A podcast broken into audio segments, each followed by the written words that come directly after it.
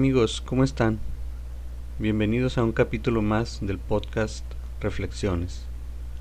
En este episodio voy a hacer un breve comentario en torno a los conceptos de persona y ciudadanía y su situación en México. Acompáñenme. La situación de la violencia en México durante el sexenio del todavía presidente espurio, Felipe Calderón, no solo pone a pensar cuál es el sentido de la persona humana, sino que lo hace en medio de una angustia inevitable. ¿Cómo es posible la muerte de casi 70.000 personas, la mayoría civiles y la mayoría de esta mayoría ajenas a las actividades delictivas, los llamados daños colaterales? ¿Cómo es posible que este presidente no manifieste ninguna contrición ante tan inhumano acontecimiento? ¿Por qué parece haber perdido todo valor la vida humana? Detenernos a reflexionar sobre estas cuestiones es algo que no se debe posponer, puesto que es muy probable que no sea un hecho casual, algo exclusivo de este sexenio, algo que va a desvanecerse cuando Calderón deje el poder. Él pudo ser el detonante, pero las condiciones para la explosión ya estaban dadas desde antes de su arribo al gobierno. El próximo gobierno de México tendrá frente a sí las mismas condiciones que han hecho posible la barbarie por la que hemos atravesado en los últimos seis años. Ellas son las raíces de la deshumanización en México, que el próximo presidente podrá intentar eliminarlas o, como lo hizo Calderón, fortalecerlas más aún. Algunas de dichas condiciones son la pobreza, la ignorancia, la corrupción, la promoción de una cultura hedonista, consumidora y vanidosa, y todo esto con un origen común, la ambición al dinero de una clase social parasitaria, pero capaz de reprimir a la sociedad entera en virtud de su poder político. En el fondo, nos encontramos con un modelo económico neoliberal como la causa de esta tragedia mexicana, y los modos en que acontece la deshumanización son la desfiguración de la persona en lo individual y de la ciudadanía en lo colectivo. ¿Qué significa ser una persona? La pregunta adquiere su pertinencia al observar, por ejemplo, el fenómeno del tráfico de inmigrantes por el crimen organizado en México, como si fuera un negocio cualquiera, además de disponer de la vida de estas personas como si de ganado se tratara. Es algo vergonzoso e indignante. Igualmente, podríamos mencionar los feminicidios de Ciudad Juárez o quienes mueren por efecto de balas perdidas en el fuego cruzado entre policías y delincuentes y muchos otros casos en que las autoridades permanecen indiferentes, dejando tales crímenes en la impunidad. ¿Quiénes son las personas? ¿Las víctimas? ¿Los victimarios? El homicidio es quizás la mayor afrenta a la humanidad, por lo que es algo que va contra el propio homicida, que se deforma a sí mismo en su acción para convertirse en una aberración humana en un monstruo. Y no obstante la inhumanidad de la acción homicida, tiene una lógica o un sentido, un motivo pasional extremo, el dinero, o algún tipo de poder que finalmente ha de retribuirles dinero.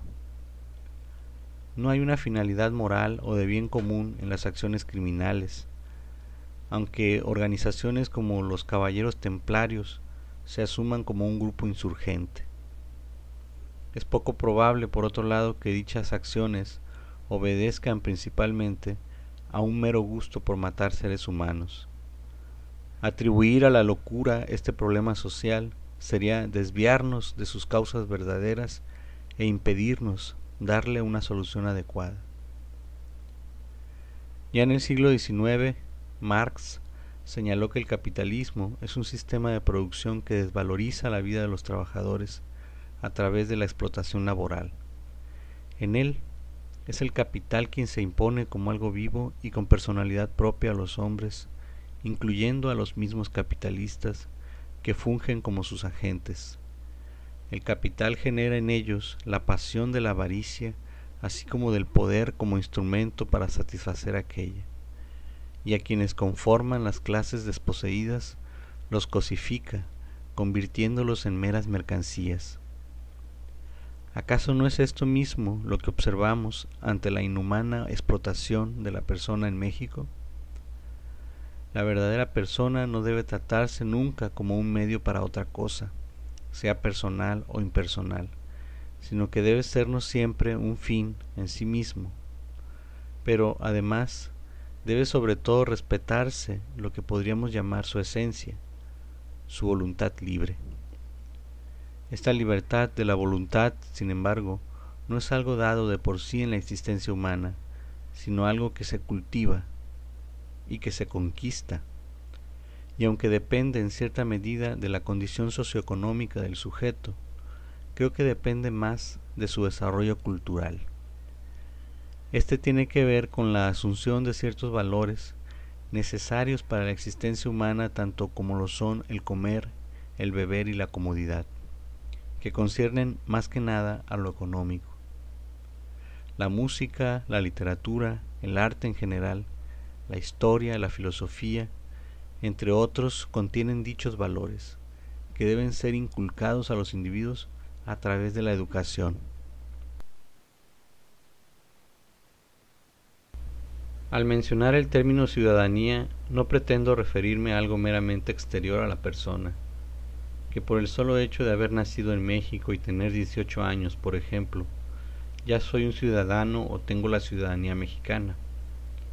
Más bien me refiero a la condición política que un conjunto de personas hacen valer con la fuerza de su organización, de acuerdo al marco constitucional de la nación.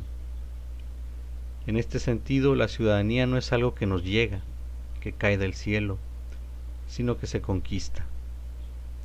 En cierto modo, se puede decir que la ciudadanía requiere que dentro de la sociedad se formen verdaderas personas, esto es, seres humanos activos con una voluntad libre. El ciudadano es la persona que siempre está al cuidado de las leyes, que redundan en provecho de todas y cada una de las personas que forman la sociedad, que incluso participa en su elaboración puesto que él mismo como persona es el principio y fin de las leyes. Las leyes y el Estado en general deben ser entendidas como un medio para el desarrollo de la persona y no como un fin último. Esta participación de los ciudadanos mexicanos es la que ha estado ausente en los últimos años al dejar pasar acciones gubernamentales que violan la Constitución, como la ley Televisa en 2006, por ejemplo, donde el poder ejecutivo y el legislativo no han tenido la menor resistencia de la ciudadanía. Marx y Engels en su manifiesto del Partido Comunista exponen las distintas etapas de la organización del proletariado, desde la mera acción individual hasta la conquista de una situación en la cual se hace capaz de disputarle el poder político a la burguesía. En esa cima de la organización proletaria, se promueven no solo valores de tipo económico, como lo haría una mera organización sindical, sino de todos los tipos que sirvan a la naturaleza humana, laicos, por supuesto, valores morales, históricos, estéticos, políticos, lingüísticos, etc. Por ello, en esta lucha se busca la conformación no sólo de un nuevo gobierno, sino de una nueva persona a través de esa organización lograda que es la ciudadanía. Sería ocioso entrar en la indagación de si es la persona quien define la ciudadanía o es la ciudadanía lo que posibilita la emergencia de la persona. Ambas son un reflejo de la otra, son fenómenos concomitantes.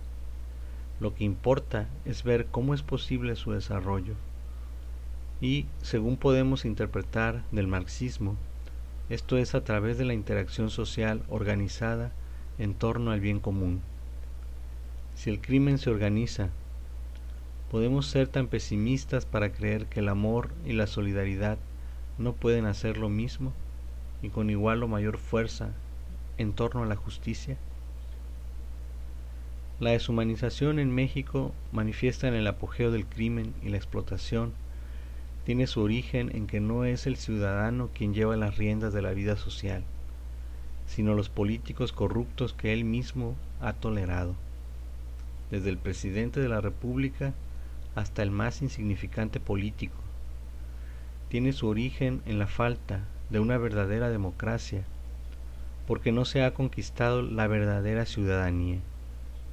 Todos somos responsables de esta tragedia nacional, no solo el gobierno. Y antes que esperar una solución de parte de la clase política, debemos construirla con nuestras propias manos. Esto es todo por esta vez, les agradezco su atención y los invito al siguiente episodio de este podcast. Les recuerdo que pueden seguirme a través de Facebook en facebook.com diagonal agora.red o en Twitter en arroba Mauricio.